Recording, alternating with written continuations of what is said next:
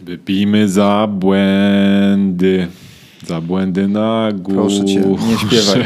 Masz naprawdę wiele talentów. Przynajmniej tak słyszałem. Takie głosy chodzą po mieście, ale śpiew nie jest jednym z nich.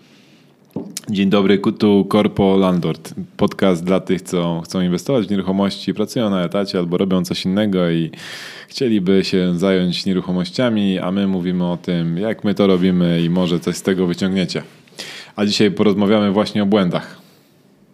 Bo Darek przygotował nam temat dzisiejszego odcinka, który brzmi: Jakich błędów unikać inwestując w nieruchomości? Więc dzisiaj o unikaniu błędów, bo każdy, co, kto coś robi, to robi popełnia błędy. błędy. I jeżeli popełniacie błędy, to, to jest bardzo dobra oznaka tego, że coś robicie. Jeżeli ich nie popełniacie, to znaczy, że robicie za mało. I dzisiaj będziemy mówili o tych błędach, które my znaleźliśmy w momencie, kiedy zaczęliśmy inwestować w nieruchomości i też powiemy o rzeczach, które e, według nas należy unikać. Tak, a osobny odcinek zrobimy kiedyś o naszych błędach takich już typowych przy kupowaniu mieszkań i remontach. Albo powiemy tutaj wplatając w to. Zobaczymy, jak, jak pójdzie dzisiejsza rozmowa. Jak zwykle y, najpierw skupiamy się na głównym temacie podcastu, później y, mamy pytania od naszych słuchaczy, na które odpowiadamy, a na samym końcu mówimy o kilku rzeczach, które pomagają nam w życiu codziennym, zawodowym lub takim niezwiązanym z nieruchomościami, po to, żebyście e, mieli jakieś rekomendacje Corpo Landlorda. Także dzisiaj zaczynamy i mówimy o tym, jakich błędów nie unikać w inwestowaniu w nieruchomości. Co ty na to powiesz, Darku? Jakich błędów nie unikać? Dobra. Mm, pierwsza sprawa, tu mówię chyba wszystkim, z którymi się spotkam. Nie kupuj rzeczy, których nie rozumiesz. E, bardzo wiele osób, które do mnie dzwoni, chce kupić mieszkanie pod najem albo zainwestować w nieruchomości, no bo wszyscy teraz tak robią. Nie mają, mają zerowe pojęcie na ten temat. Nie wiedzą, z czym to się je, jak to się je. Natomiast chcą to zrobić i często mają pieniądze i to robią po prostu. I uczą się jakby w trakcie. Jest to pewna metoda. Natomiast ja mówię, poczekaj, Możesz poczytać. Jest mnóstwo książek bardzo dobrych. Możesz pójść do mieszkanicznika na spotkania, jedno, drugie, trzecie i zapoznać się z ludźmi, którzy mają większą wiedzę.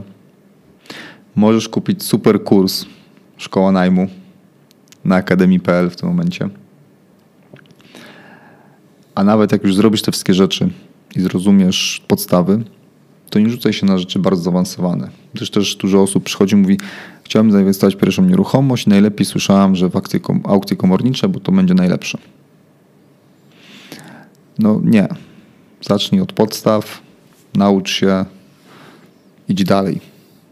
Małymi krokami. Problem w tym, że ludzie jak zaczynają coś robić, to im się wydaje, że, że wiedzą, i że coś jest proste i wcale nie mają takiego pojęcia, że wiesz, że kurde, nic nie wiem, ale spróbuję. I... Znaczy są tacy, co kupują domy w Anglii i później dzielą na pokoje. Tak, tak. W poprzednim odcinku możecie y, posłuchać o jakie, jakie, jakie błędy ja popełniłem przy jednym z projektów, albo popełniliśmy. Natomiast y, im więcej czegoś y, robimy, tym, tym częściej zauważamy, że wiedza E, ma ogromną, znaczy wiedza na temat tego, jakich błędów unikać, ma ogromne przełożenie na efektywność naszych działań.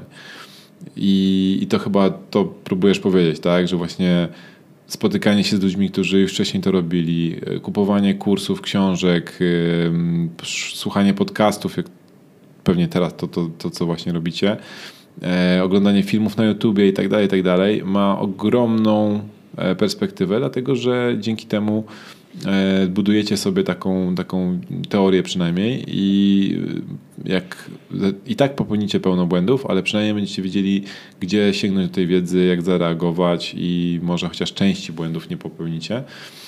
Mm.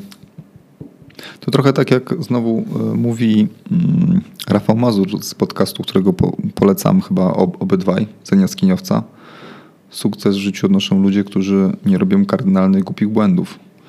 Więc jeżeli możecie jakoś uniknąć pewnych kardynalnych błędów, po prostu zapoznajcie się najpierw z podstawami.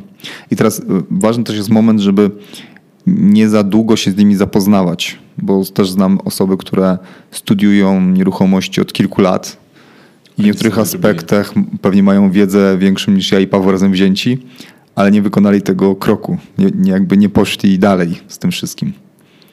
Ja myślę, że dobrym pomysłem też jest robienie rzeczy na sucho, czyli udawanie, że, e, że kupuję mieszkanie na przykład. A, no. To jest coś, co e, ja często mówię do osobom, które nigdy nie kupiły własnego mieszkania i chcą kupić pierwsze. Ja mówię, ok, kiedy chcesz kupić? No, na razie jeszcze nie mamy pieniędzy, nie, tam nie, nie uzbieraliśmy na, na wkład własny, nie mamy jeszcze zdolności kredytowej. Ja mówię, ok, to idź i y, zachowuj się tak, jakbyś chciał kupić tą nieruchomość. Ale jak to? No przecież to bez sensu, to dopiero za rok.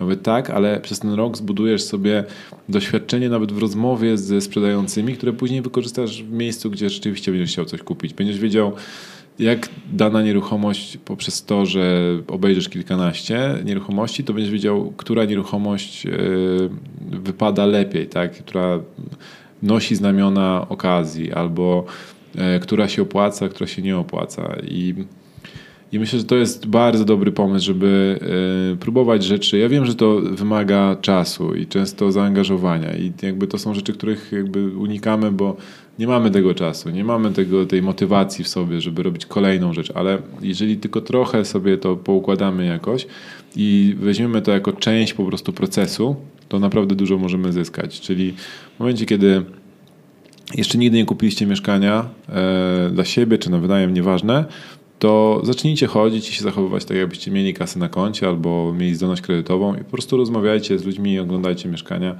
e, które wydają wam się fajne. Nie oglądajcie samych ogłoszeń w internecie i nie mówcie mi, że nic nie ma w internecie, bo w tym momencie wszystkie ceny nieruchomości są tak wysokie, że w ogóle nic się nie da kupić. Ja mówię, ok, a ile mieszkań oglądałeś i z iloma właścicielami mieszkań e, rozmawiałeś? No jeszcze z żadnym, bo jak patrzyłem w internecie, to nie było nic ciekawego, żebym mógł pójść obejrzeć. Ja mówię, no to podstawowy błąd, jakby musisz nawet mieszkania, które wydają się tobie na, z początku takie, które jakby nie mają potencjału, mogą się okazać e, że, że na przykład są źle ogłoszone, tak? że nie ma wystarczającej ilości zdjęć, że nie jest pokazane wszystko. Może się okazać, że na przykład pani zapomniała dodać e, w ogłoszeniu, że jest wyjście na dach na przykład, tak, z tego mieszkania, albo coś tam innego.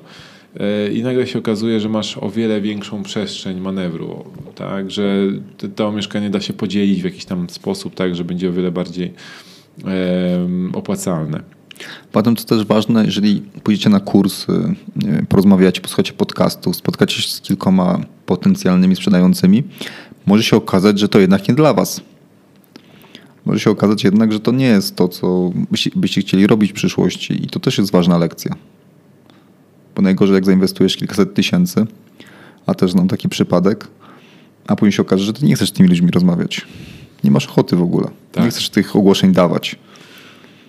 Tak, ja pamiętam jak robiliśmy analizę właśnie strategii mm, inwestowania w, w Londynie i się zastanawialiśmy nad różnymi rzeczami, które możemy robić i poszliśmy na kilka jakichś różnych spotkań, byliśmy na takim mini szkoleniu, gdzie były różne strategie inwestowania w nieruchomości. Bardzo szybko nam wyszło, jakby czego nie chcemy robić, pomimo tego, że na początku to się wydawało super.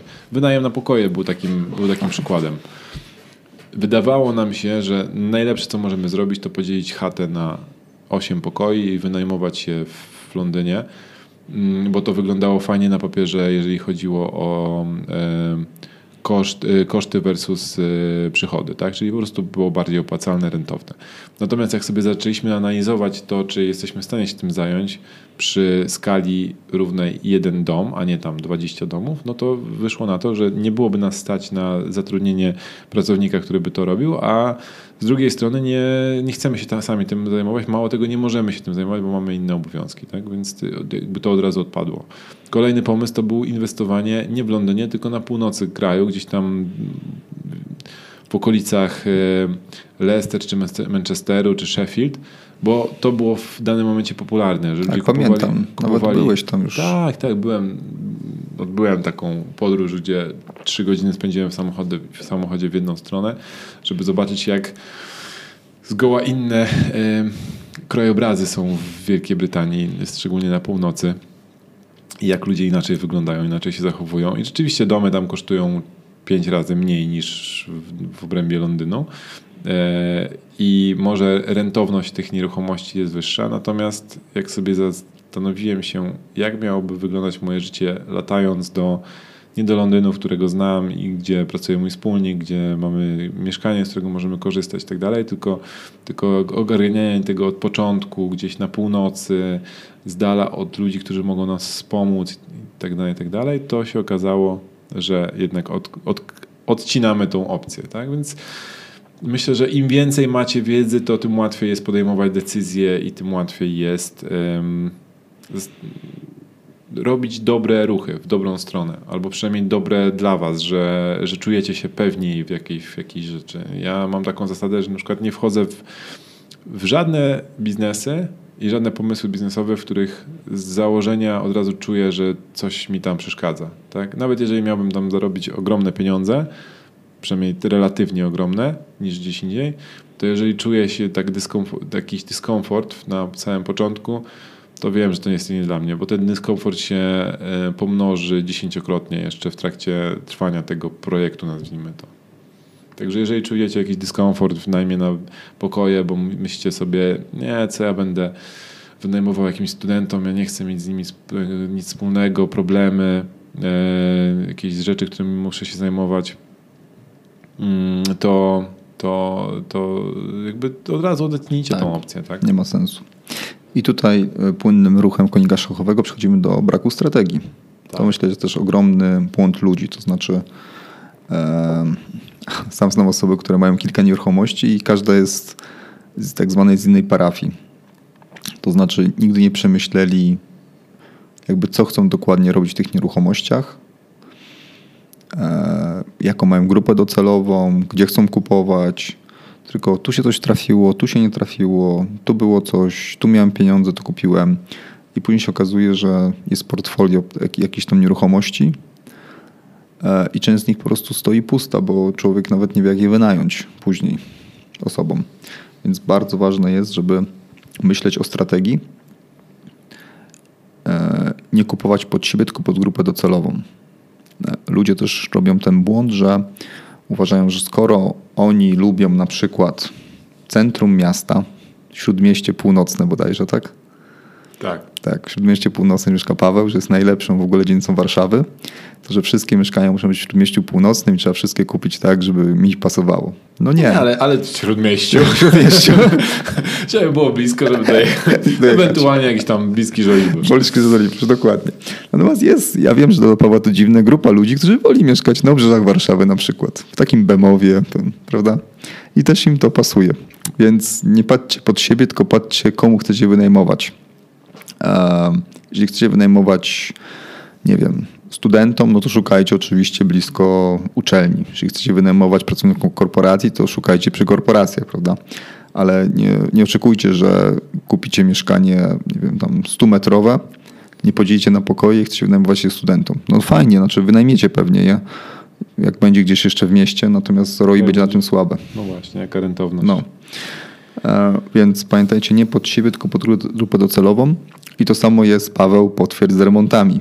Nie remontujcie pod siebie, tylko pod grupę docelową. Oj tak, oj tak. Ludzie bardzo często popełniają ten błąd, że przyzwyczajeni do tego, jak wygląda ich mieszkanie, chcą zrobić dokładnie to samo w mieszkaniu na wynajem. I e, owszem, te mieszkania wyglądają wtedy ładniej i, i się pewnie e, odcinają od reszty ogłoszeń, tak? no bo są wyjątkowe. Tylko pytanie, jak ta wyjątkowość przekłada się na rentowność. Ja sam mam mieszkanie, w które wpakowałem ogromną ilość pieniędzy e, i wydałem za dużo pewnie na, na, na, na remont. Plan był taki, że to mieszkanie miało być dla mnie, więc jakby zacząłem remont myśląc o tym, że to będzie moje mieszkanie, a skończyłem już Które? widząc No to jest e, te, ta dziesiątka. A okej, dobra. Takie z antresolą. No ładne jest, ładne. No ładne, tylko że wiem, że e, mógłbym, mógłbym tam wydać o wiele mniej pieniędzy i tak samo dobrze by się wynajmowało. I, I to jest błąd, który bardzo często się pojawia, że sam mam, teraz już trochę zwolniłem z tym, tak, ale często mam takie taki dysonans, wiesz, jak, jak myślę sobie, a może taki kibelek, a może taki kibelek, nie? No przecież to jest tylko 200 zł więcej, to, to żaden problem. No tylko, że nikt nie będzie zwracał uwagi na ten kibelek. Z, z, zawsze sobie zadajcie pytanie, czy ta rzecz, na którą mam wydać więcej pieniędzy, przełoży się wprost proporcjonalnie do zwiększenia wartości najmu. Jeżeli tak, to super. Jeżeli jesteście w stanie, jeżeli w waszej głowie zrodzi się pomysł na to, w jaki sposób wziąć więcej pieniędzy od najemcy dzięki temu, że, e, że to tam zostanie zamontowane, albo że ktoś e, zapłaci wam więcej za tą nieruchomość w przyszłości, bo na przykład zyska więcej na wartości, to spoko. Jakby to jest, nie ma, nie ma z tym problemu. Ale jeżeli montujecie baterię podtynkową tylko dlatego, że w domu macie podtynkową i taka ładniej wygląda, to uwierzcie mi, nikt z najemców nawet nie zwróci uwagę przy podpisywaniu umowy e, z wami, że płaci, nie wiem, 100 zł więcej za to, że ma baterię podtynkową pod prysznicem. I tysiące innych przykładów, rzeczy, które można zoptymalizować. Nadal mieszkanie może wyglądać jak z obrazka, z Instagrama, cokolwiek. E, a nie musi generować kosztów, bo każdą rzecz, którą montujecie w mieszkaniu, ja nie mówię, żeby kupować najtańsze rzeczy, bo to też jest jakby mm, warto, jakby koszt do jakości, tak, żeby nie kupować rzeczy, które, które później wpłyną na to, że będziecie musieli tam non-stop jeździć do tego mieszkania i poprawiać e, jakieś tam, naprawiać jakieś awarie. Natomiast jeżeli macie dwa, dwie dobre rzeczy, które, które różnią się między sobą ceną, no to weźcie tą niż, tą tańszą, tak? jeżeli ona nie wpływa na, na, na to, za ile będziecie wynajmować to mieszkanie. Natomiast e, dla mnie jeszcze jest dużym wyzwaniem albo ciekawostką taką, jak ludzie, którzy mają taki gust, który jest niestandardowy, przykładają to na mieszkania. I na mm. przykład, do dziś pamiętam, widziałem kiedyś mieszkanie e, człowieka, który miał taki, taki gust trochę ala za wschodniej granicy, taki przaśny. taki przaśny. I tam wiecie, no to jakby fiolet i czerwień pomieszania z kolumnami wstawionymi do mieszkania. Złote plus, kryształy. Plus złoty, no, złoto i, ta, i, i, mu się super to podobało. Natomiast no ja mam wątpliwości, jak to wyjdzie mu z tymi najemcami, bo to jest dosyć specyficzny taki, taki gust, który trzeba trafić tego najemcę. Mm. I to, że jemu się podoba, super. Jakby o gustach się nie dyskutuje, natomiast pamiętajcie, że 90% społeczeństwa, czy tam 80% ma inny gust. Ja myślę, że trzeba trafić taką wyważoną proporcję, że z jednej tak. strony to musi być jak najbardziej uniwersalne mieszkanie, takie, które z biegiem czasu będziemy mogli aktualizować do, do nowych trendów, bo te trendy się zmieniają. Tak, tak? Jak zobaczymy, jak wyglądały mieszkania w latach 90., to teraz wszyscy się z nich śmieją. Tak? Bo były pomarańczowe płytki, nie wiem, fioletowe, wiśniowe w łazienkach i tak dalej. To jest stroje, zobacz, jakie były w latach 90. Przecież sam nosiłeś. Tak, tak, no ale chodzi mi o to, że te, te mody przenikają, no. tak? I teraz to, co jest fajne dzisiaj, na przykład ja widzę w bardzo wielu mieszkaniach e, płytki, które mają taki wzorek e, takiego, takiej mozaiki, nie? I, no tak. I, I one albo drewnopodobne płytki. Tak? Okay. Pytanie, jakby na ile te, te rzeczy są uniwersalne. Jeżeli pasują ci, na przykład masz, załóżmy, podłogę tylko z tych płytek i, i później wszystkie ściany są białe, to spoko, jakby kupuję to. Natomiast jeżeli masz to i to i to i to i to, ostatnio robiliśmy remont mieszkania, gdzie były chyba 4 czy 5 rodzajów płytek w jednej łazience, która miała 2 metry kwadratowe. Wyszło ładnie, tylko pytanie jak długo to, to ta łazienka będzie uniwersalna. Według mnie pójście w jak naj um, jak najmniej tonowane kolory, czyli takie po prostu takie jak biały, jasno-szary, e, jasno-beżowy może coś w tym, w tym deseń i później dołożenie do tego dodatków to trochę tak jakbyś miał czyste, czystą, czyste płótno i dodawał na kolory, które możesz zmieniać, tak? właśnie w ten sposób jakby podkreślanie tej, tego charakteru mieszkania, a nie lecenie, wiesz, w, w ścianę w mozaice od dołu do góry i później zastanawianie się, co z nią zrobić. Nie? Czy skumać, czy pomalować, czy coś tak. tam. To, co się nam dzisiaj podoba, niekoniecznie będzie nam się podobało na, za 5-10 lat, a jak będziemy robić co 10 lat remont, czy co 5 lat remont, taki kompletny, to to nigdy nam się nie zepnie finansowo. No nie. I tu przechodzimy właśnie do Excela, czyli nie kupuj sercem, a Excelem. To już jest kolejna rzecz, która mm. e, zdarza się, że ludziom się rozjeżdża. To znaczy mają założony jakiś budżet, mm, mają policzone nawet ROI, wiedzą co chcą, jak chcą, grupę docelową, no ale to mieszkanie jest tak piękne i już innego nie znajdę i jest tak wspaniałej lokalizacji, że ja muszę tu kupić, pomimo tego, że e, jakby mieszkanie pochłania cały budżet wraz, wraz z budżetem remontowym. Albo na remont przeznaczamy odpowiednią ilość pieniędzy i nagle się okazuje, że jednak zaczyna ten Excel puchnąć straszliwie. Więc e, to jest, pamiętajcie, że to jest biznes i tu trzeba myśleć Excelem, a nie sercem. Tak jest.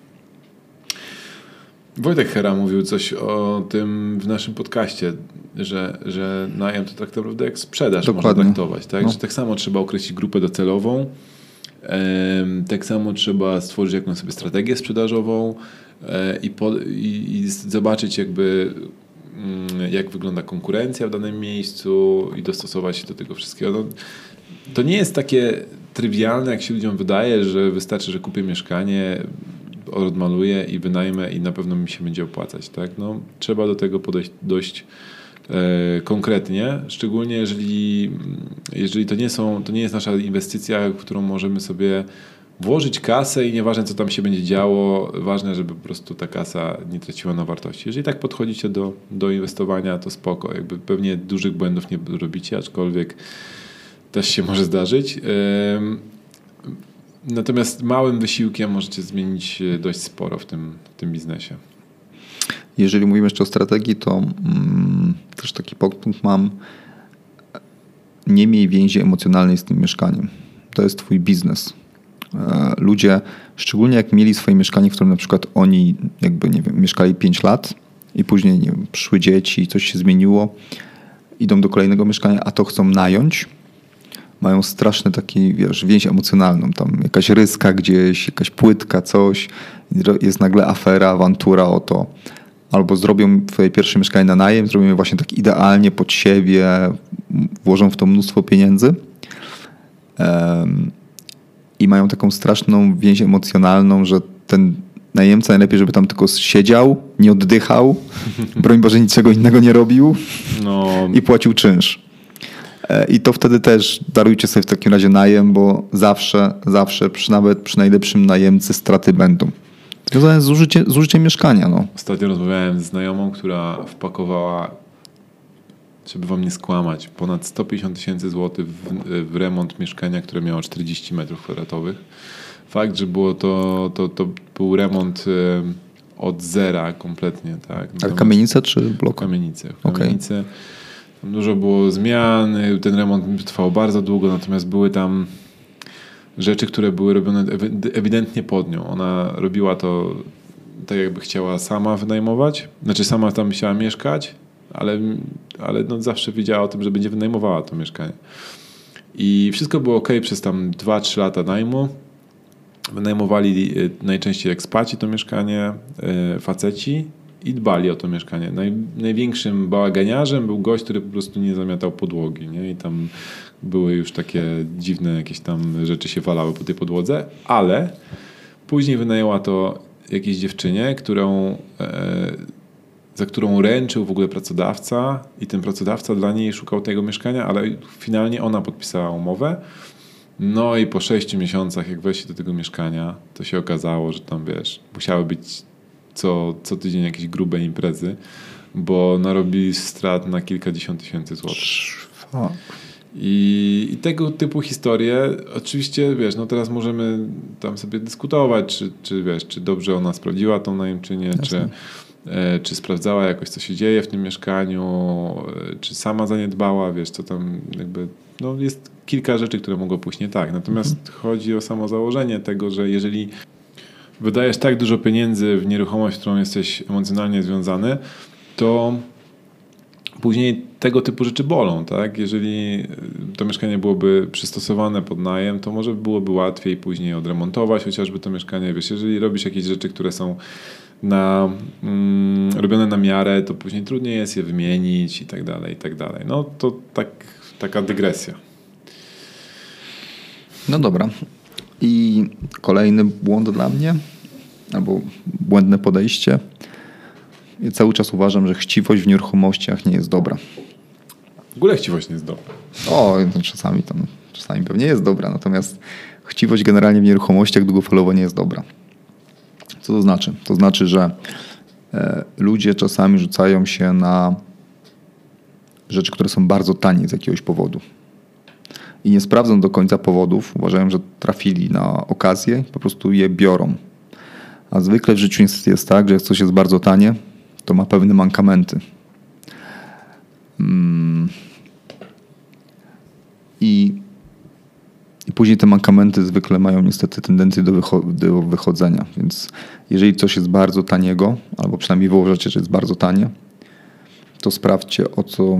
Czemu. Daj jakiś przykład, o co, o co ci chodzi, bo tak yy, mówisz o, o przedmiotach, które są, w- znaczy meblach i Nie, tak nie, o, o, o samym... o, o sa- samym mieszkaniu, prawda? Na przykład, y, mm, no dobra, ja kupiłem dosyć tanio jedno mieszkanie w Łodzi kilka lat temu i dosyć bardzo szybko je kupiłem.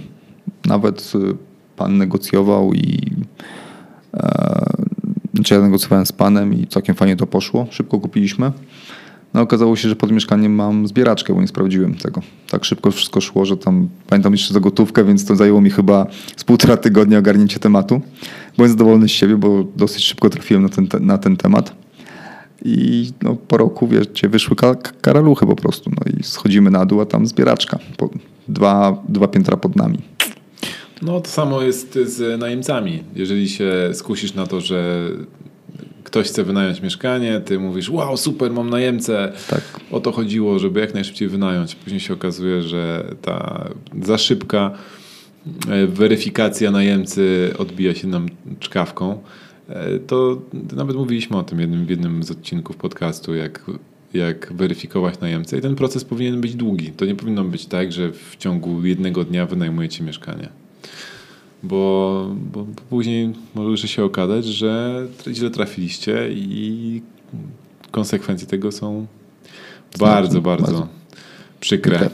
Natomiast wracając do mojego przykładu, e, całe szczęście z 3 lata temu albo 2 lata temu pani się wyprowadziła albo odeszła. E, Nowi lokatorzy przyszli, wyremontowali, było odrobaczanie, więc tam historia w sumie dobrze się zakończyła.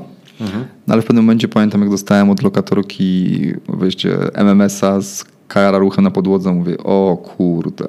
Mówię, no już teraz, teraz koniec w ogóle. Ona już rzuci to, jak ja znajdę kolejnego lokatora. I wiesz, sam się wkręciłem w tą całą historię na, jed- na podstawie jednego zdjęcia. Mhm. Odzwaniam do niej i pytam się, no to co z tym, jakby, o, o co chodzi? Ona mówi, nie, spoko, spoko Darek, ja już miałam jakieś kalaruchy. Po prostu wstaw mi w ten, pod drzwi taką listwę, bo one drzwiami wchodzą. I wiesz, y, wstawiliśmy taką, taki próg dodatkowy. Koniec, jakby nie weszło. Oczywiście były w tym bloku, ale ona tam widocznie kiedyś miała taką, takie spotkanie. Widziała, co Tak. robić. Zresztą wiesz, śmiecham żartem, znowu dygresja, przepraszam, ale w podróż poślubną pojechałem z żoną do Chin. No i w Chinach te hotele są różne, tam jakość tego też jest różna.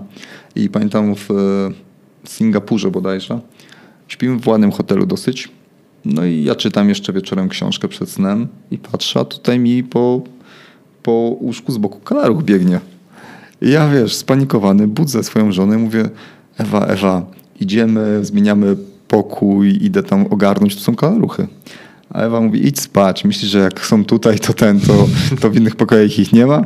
Po prostu śniadania tu nie jemy już, bo w kuchni też są. I poszła spać. Ja nie spałem tam, usnąłem w końcu nad ranem i dowiedziałem się, że jak ona mieszkała w blokach bardzo dawno temu, to mieli taki problem, więc jakby ona się już przyczaiła do tego, że czasami tak bywa. No. Myślałem, że wyciągnęła y, patelnię i zrobiła wam śniadanie. Znasz moją żonę. Nie, raczej, raczej nie. Mogłem Darek, dostać potem. się, teraz ogarnę to. No. Chcesz na miękko czy na twardo? No, więc e, tak, więc to był błąd. Oprócz tego, że Singapur nie jest w Chinach, to wszystko... Nie, fajnie. Szanghaj, sorry, z Szanghaju byłem.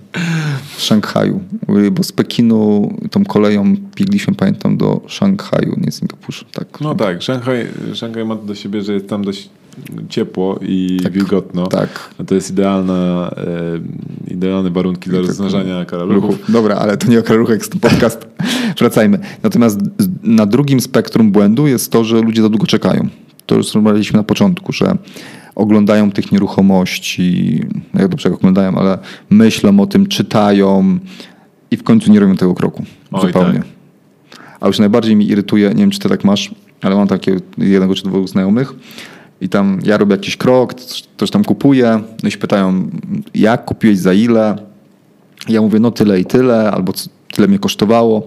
Oni mówią, kurde, mogłeś to jeszcze taniej kupić, mogłeś to jeszcze tam, wiesz, jeszcze, widziałem, wiesz, tam sześć miesięcy temu byłem w jakimś mieszkaniu i było trzy tysiące złotych tańsze, dwa bloki dalej, czy tam gdzieś. I co, kupiłeś? No nie kupił oczywiście, no ale wiesz, mnie to już tam adrenalina, no wiesz, tak, no. podchodzi. No ale to jest standard. No, są ludzie, którzy po prostu są świetnymi teoretykami, ale nic z tym nie robią. I myślę, że teoretyzowanie jest jeszcze gorsze od robienia rzeczy błędnych, bo rzeczy błędne przynajmniej ci coś uczą. A jak teoretyzujesz tylko sobie, to no, zyskujesz wiedzę teoretyczną. Na ile ona jest y, warta, to nawet się nie dowiesz w momencie, kiedy tego nie spróbujesz, bo często jest tak, że dużo rzeczy teoretycznie wiemy, a później jak przychodzi co do czego, przychodzą emocje, przychodzi tak. wiesz, sytuacja stresująca i zapominamy o tym i później jakby to nie przekłada się bezpośrednio na wyniki. Natomiast co jest fajne w nieruchomościach, to że i to tak ja sobie myślę, teraz możesz mnie tutaj poprawić, ale w nieruch... myśl. Złota myśl. Złota myśl Dar Dariusza M. W nieruchomościach czas naprawia błędy w większości. Uuu. Tak, tak, tak, tak, tak, tak, tak. Pamiętam mój naj... Wytniemy to do social media. Wytniemy to, tak, dodamy to. Poprawimy w ramkę. Ale wiecie co, na przykład moim takim pierwszym błędem było kupienie mieszkania w ogóle bez negocjacji, bez niczego. Pierwsze mieszkanie, które oglądałem, kupiłem w ogóle, yy, moje pierwsze mieszkanie kupiłem, jakiekolwiek. I kupiłem je, pamiętam, za 210 tysięcy w Łodzi, 55 metrów, czy 54 metry, ono ma jakoś tak. Yy, I to był... Yy, 2007 albo 2008 rok. I później to mieszkanie było warte ze 160 tysięcy wiele lat, pamiętam. Natomiast teraz potem jest warte już dużo więcej niż 210 tysięcy, więc kilka lat to był błąd, teraz już nie jest aż tak duży błąd. No tak, ale wynajmowałeś się, tak, ona przynosiła jakiś tam tak, dochód. Tak, tak, tak, tak. Ale no właśnie, no, kwestia tego, wiesz, no mógłbyś sobie tam pluć w brodę, że no, kurde, kupiłem za drogo, jakby nie powinienem no. tego robić tak dalej. Ale no, czas naprawił ten błąd. Nauczyłeś się czegoś na tym mieszkaniu, tak. kupiłeś jakieś inne. I tu właśnie przechodzimy do kolejnego, zdefiniuj okazję, czyli jeżeli już chcesz szukać tej okazji, to przynajmniej wiedz, co dla ciebie jest okazją, bo dla mnie to jest coś innego trochę, dla Pawła to będzie też coś innego. To też zależy w tym momencie, ile masz gotówki, w co chcesz iść, jaką grupę docelową. Okazja też nie, za, jakby, nie dla każdego okazja jest tym samym. No i to tutaj jakby łączymy kilka punktów, które już o, no. których powiedzieliśmy. Pierwsze to zdefiniuj strategię, żebyś wiedział, jaką strategią chcesz podążać i co jest dla ciebie dobre. To, że ktoś ci mówi na jakimś tam darmowym szkoleniu, webinarze, że ta akurat strategia jest najlepsza ze wszystkich, bo daje ci wolność finansową w czterech krokach i nie musisz tak bardzo się um, natrudzić i w ogóle pieniędzy nie musisz wydawać to nie znaczy, że to jest dobre dla ciebie, tak? Bo może się okazać, że twoja sytuacja gościa, który, czy kobiety, która pracuje na etacie, e, nie pozwala na tego rodzaju strategię, tak? I trzeba coś innego zrobić. A ta strategia też, e, wybierając tą strategię, później musisz przejść przez kilka e, opcji, nawet na sucho, po to, żeby właśnie móc zdefiniować okazję. Że jeżeli parę podejdziesz do paru tematów i sobie przeanalizujesz je parę razy, e, to będziesz wiedział, czy coś jest okazją, czy tylko się wydaje okazją. Często jest też tak, że wiesz, że widzimy prawdę, którą chcemy widzieć, tak? Oczywiście. I sobie robimy analizy w Excelu, a później się okazuje, że te analizy są błędne, bo nie założyliśmy jeszcze tego, tego, tego. Ja często widzę to w, u naszych u naszych kursantów w szkole najmu, że jak dajemy im ten kalkulator, żeby sobie przeanalizowali daną inwestycję, to oni sobie tak ją analizują, że na przykład omijają niektóre punkty, które tam specjalnie są, jak na przykład, wiesz, ilość tygodni w roku, które będzie wynajmowana nieruchomość. Oni tam wpisują 52. Tak? Że wszystkie, wszystkie tygodnie w roku będzie wynajmowana. Ok, a dlaczego nie założyłeś, że tam dwa tygodnie w roku będziesz miał pustą tą nieruchomość, będziesz szukał najemcy? Nie, nie, nie, nie, to się nie, nie zdarzy. Nie? Albo nie. później e, tam um, jakiś zapas na naprawę pokoi po najemcach albo na mieszkania po najemcach. Albo... Nie, to z kaucji wezmę zawsze. Z kaucji, tak, tak, tak, tak, A ubezpieczenie nieruchomości? Nie, nie, nie niepotrzebne. Nie. To przerzucę na, na najemcę. I zawsze mają jakieś tam wytłumaczenie, jak zrobić tak, żeby akurat rentowność się zamknęła na takiej wysokości, na którą ona, oni, oni potrzebują. Nie mniej, nie więcej. I wszyscy celują w 10% cykla. Co jest dużo. No. No, no dobra. Więc to tyle chyba. Tak, z takich głównych błędów tyle. Mm. Więc jeszcze raz, nie kupuj rzeczy, których nie rozumiesz. Miej strategię. Ich chciwość nie jest dobra. Przynajmniej we wszystkich momentach. Tak. Mam nadzieję, że e, wy nie będziecie e, błędów popełniać w waszych inwestycjach. Natomiast jeżeli popełniać, popełniliście jakieś błędy, z którymi chcecie się z nami podzielić, to napiszcie do nas, bardzo chętnie posłuchamy, bo wszyscy mamy to samo, jakby to, to jakby te, łączy nas to samo, że robiąc różne rzeczy w nieruchomościach popełniamy błędy i nie należy się tego jakoś tam bardzo e, tym stresować, tylko trzeba je znaleźć rozwiązanie na te, na te swoje E,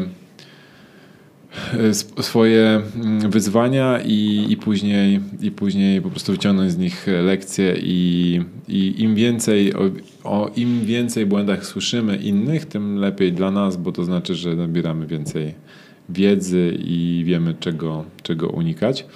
A teraz płynnie przechodzimy do e, pytania, ale w tym odcinku to będzie trochę niestandardowe, bo nie mamy pytania bezpośredniego do do korpo landlorda, tylko mamy coś, co znaleźliśmy na e, stronie mm, zwanej Facebookiem, na portalu e, facebookowym znaleźliśmy e, post naszej koleżanki Pauliny Majewskiej-Gozi, która była w jednym z odcinków naszego podcastu, która wynajmuje mieszkania na pokoje. Teraz zaczęła też wynajmować 13 odcinek. 13 odcinek. Wynajmuje też y, takie mikroapartamenty. I Paulina napisała post, który, który zwrócił zainteresowanie wielu e, uczestników e, różnych grup e, mieszkańcznikowych czy mieszkaniowych, ludzi inwestujących w nieruchomości. Paulina napisała tak. Miesiąc życia pokojowej 69. Poko pokoje 69 to jest, to jest jej firma.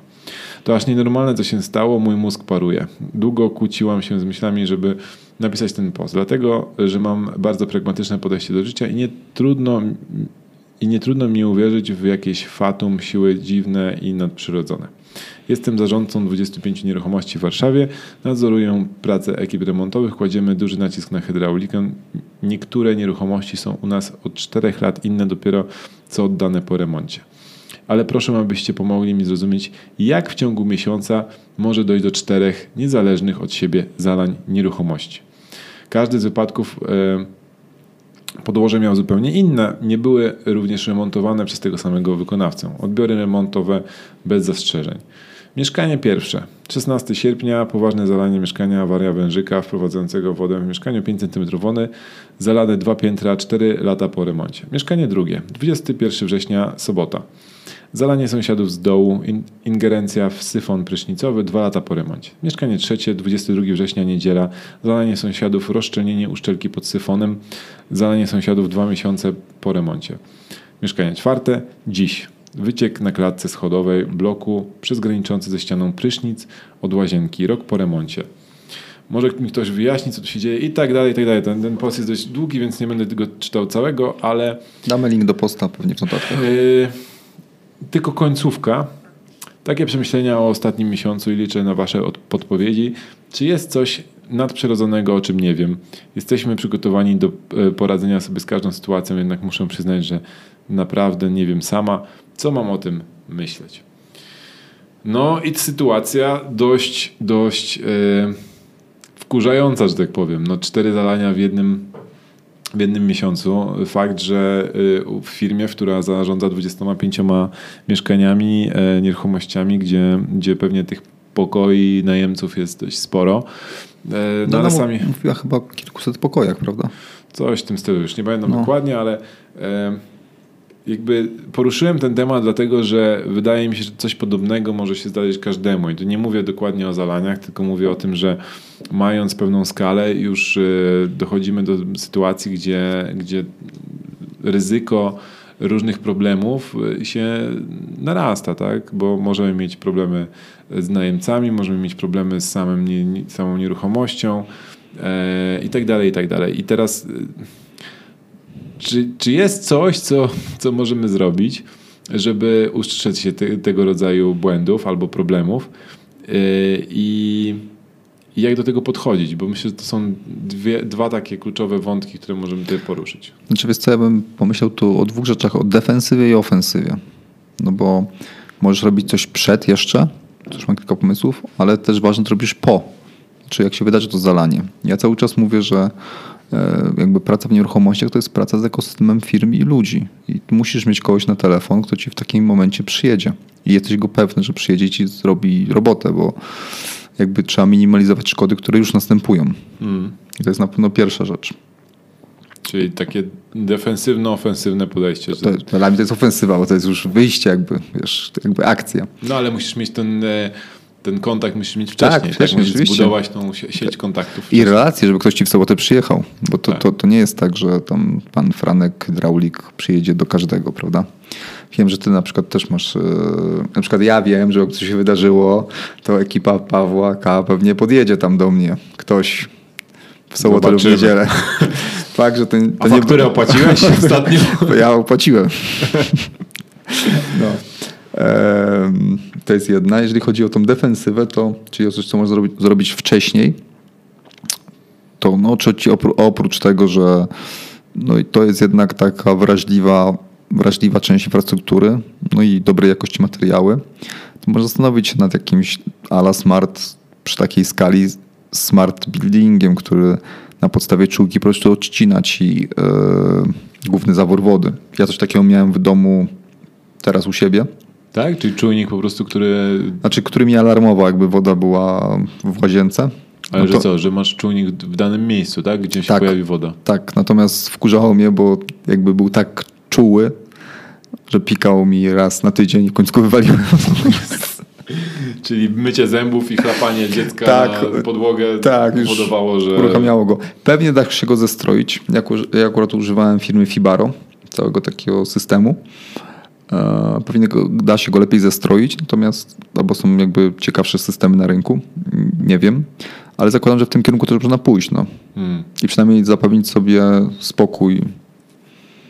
No tak, tylko że wiesz, że to takich rzeczy może się wydarzyć pełno w domu. Tak? No, zalanie to jest e, akurat taka, taki ciekawy problem, który może dotknąć kilka y, pięter niżej, tak? Tak, Mieszkania. ale możesz oprogramować sobie co chcesz. Tam mają czujniki dymu, czujniki ognia, czujniki... No tak, tylko wiesz, kwestia tego, czy to się w pewnym momencie opłaca, tak? No, no. bo jak wpakujesz 20 tysięcy w czujniki, e, to pytanie, czy wiesz, czy... czy, no, nie czy wszystko, co warto się opłaca, wszystko, co opłaca się warto, więc pytanie, czy, no czy ona chce teraz zaoszczędzić kasę, czy ona chce mieć spokój. Bo wydaje mi się, że dla niej to jest też, na tyle co poznałem ją, to też pewien emocjonalny hmm. kłopot. No nie tylko finansowy.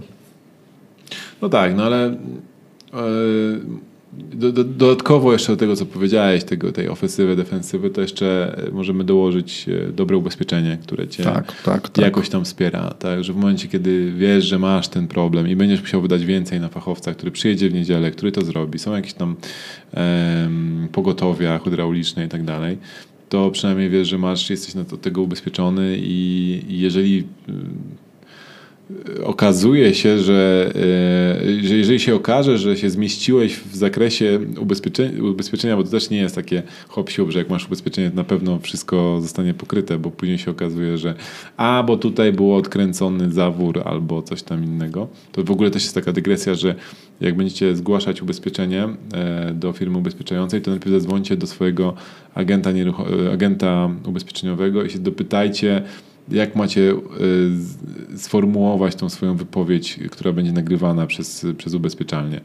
Bo bardzo często wystarczy, że powiecie coś, no to oni zapytają, o, o co oni zapytają i się okaże, że się zdyskwalifikujecie. Tak jest na przykład z włamaniami, że jak e, macie na przykład dwa zamki, które są wymagane w ubezpieczeniu i oni się was, spyta, was zapytają, czy było zamknięte na oba zamki, a wy powiecie nie, nie, tylko na jeden, Albo nie pamiętam. Albo nie pamiętam, to się może okazać, że że ubezpieczenie e, wam nie, nie, zostanie wypłacone ze względu na to, że nie dopełniliście warunków ubezpieczenia, jakim są zamknięte dwa zamki. Tak e, upraszczając, tak, bo tam pewnie są jakieś tam różne klauzule i tak dalej.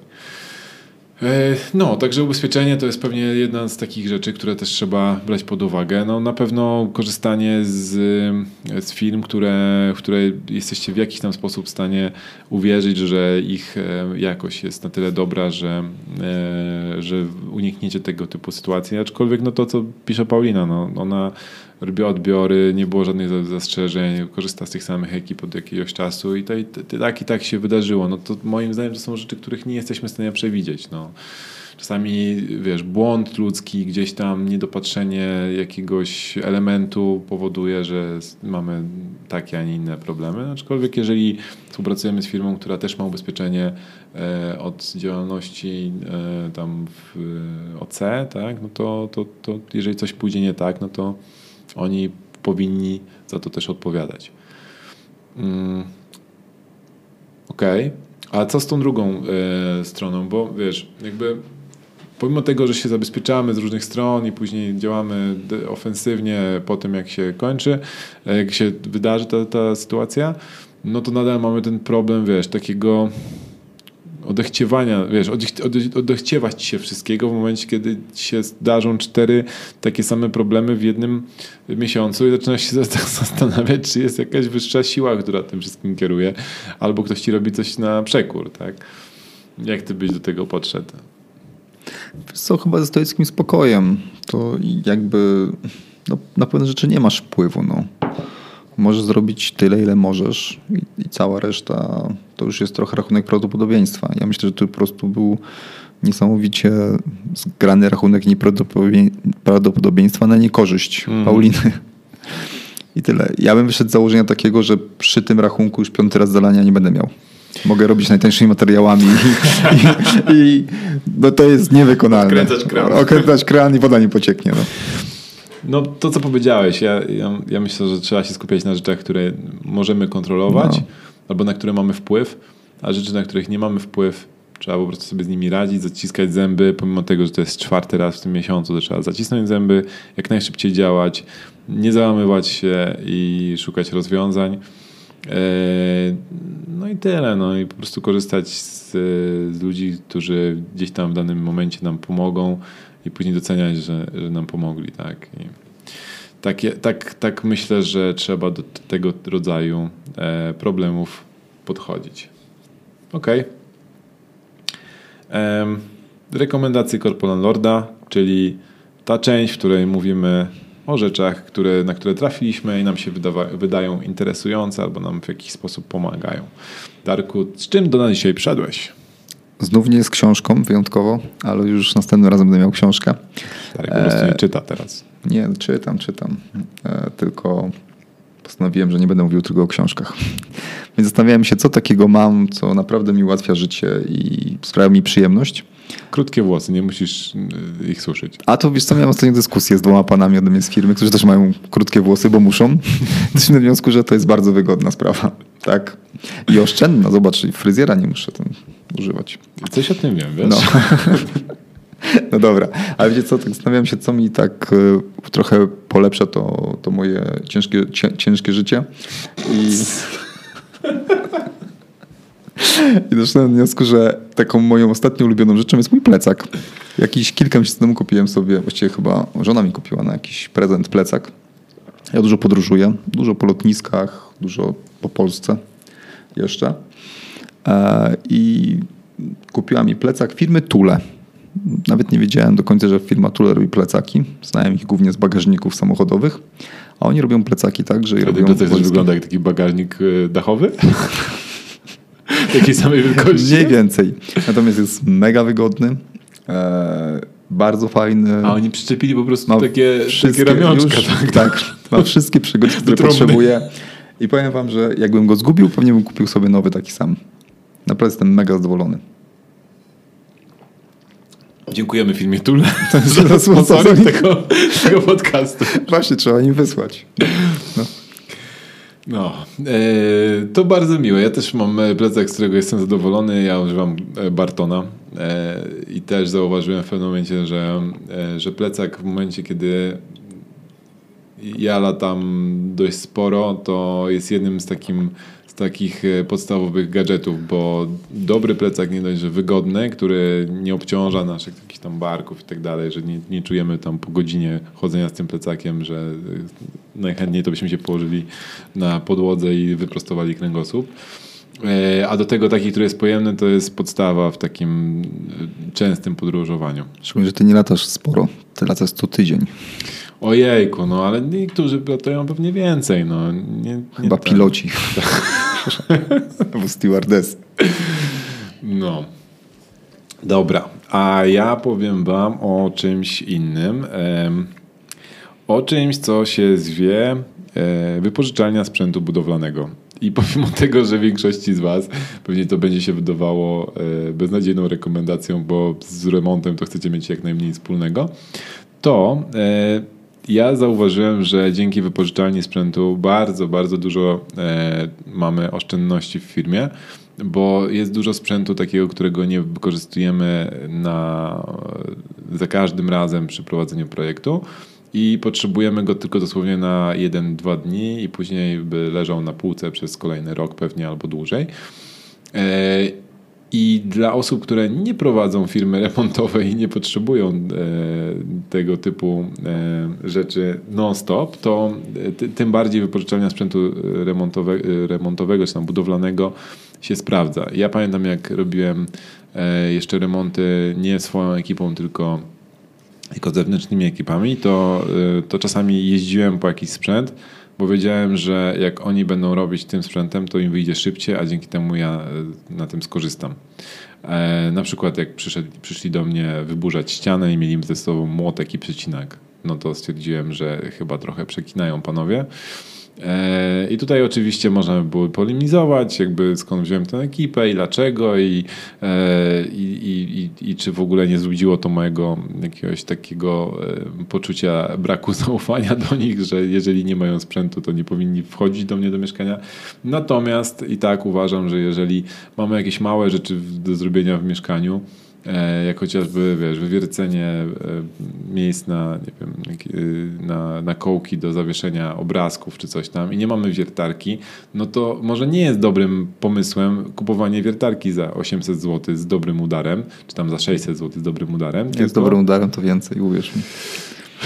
no dobra, no ale z dobrym w sensie takim, żeby móc wywiercić coś w ścianie y, w budynku deweloperskim, tak? Dobrze. O tym mówię. E, Gdzie mamy jakieś tam żelbety w danej ścianie i, i, i- jakby taka zwykła wiertareczka jakaś najtańsza nam nie wystarczy. E, I o to mi chodzi, tak? Żeby żeby się zastanawiać nad wydatkami, bo czasami możemy coś, e, coś, coś zoptymalizować. Dużo jest takiego sprzętu, którego możemy wynająć tylko na, jakiś, na jakąś chwilę, a i później oddać. Takim sprzętem mogą być na przykład e, rusztowania, które potrzebujemy się wiesz, spiąć na jakąś wysokość e, odpowiednią. E, i Naprawdę, jak zobaczymy w tych, tych wypożyczalniach, jest cała masa sprzętu, która może nam pomóc bardzo zoptymalizować pracę, a nie musimy takiego sprzętu kupować. Ja korzystam z e, wypożyczalni Kondensa, e, która się mieści w Warszawie na ulicy Bartyckiej. Polecam, bo tam bardzo fajni ludzie pracują i po, potrafią doradzić też, nie tylko, nie tylko wypożyczyć sprzęt i nie traktują ciebie jako osoby, która y, potencjalnie im zniszczy ten sprzęt, tylko rzeczywiście chcą poradzić i pomóc i robią to w dobry, fajny, ciekawy sposób. Super. Czy w ogóle wypożyczanie narzędzi budownictwie to jest coś, co będzie się rozrastało niesamowicie w Polsce także, także myślę, że to jest jakby rynek wznoszący się. Ale w ogóle wypożyczanie rzeczy, wiecie, na przykład my dużo rzeczy wypożyczamy z e, żoną, zanim coś kupimy. E, nie wiem, jak nie wiem, foteliki na rower czy cokolwiek, to czasami warto pożyczyć, iść do normalnej wypożyczalni, zapłacić te 50-100 zł, zobaczyć, czy pasuje ten model, czy pasuje, czy dziecko będzie zadowolone i tak dalej, a później dopiero kupić. Bardzo często pewne rzeczy po prostu wypożyczamy najpierw, żeby zobaczyć, czy ten user experience jest taki, jaki chcemy. Tak, tak, tak, tak. No dobra. Dobra.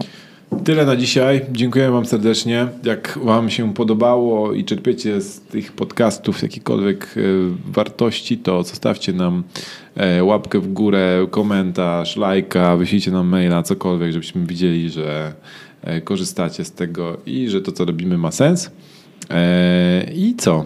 Widzimy się, czy tam słyszymy, widzimy na YouTubie, słyszymy w podcaście za dwa tygodnie. Do usłyszenia. Do usłyszenia.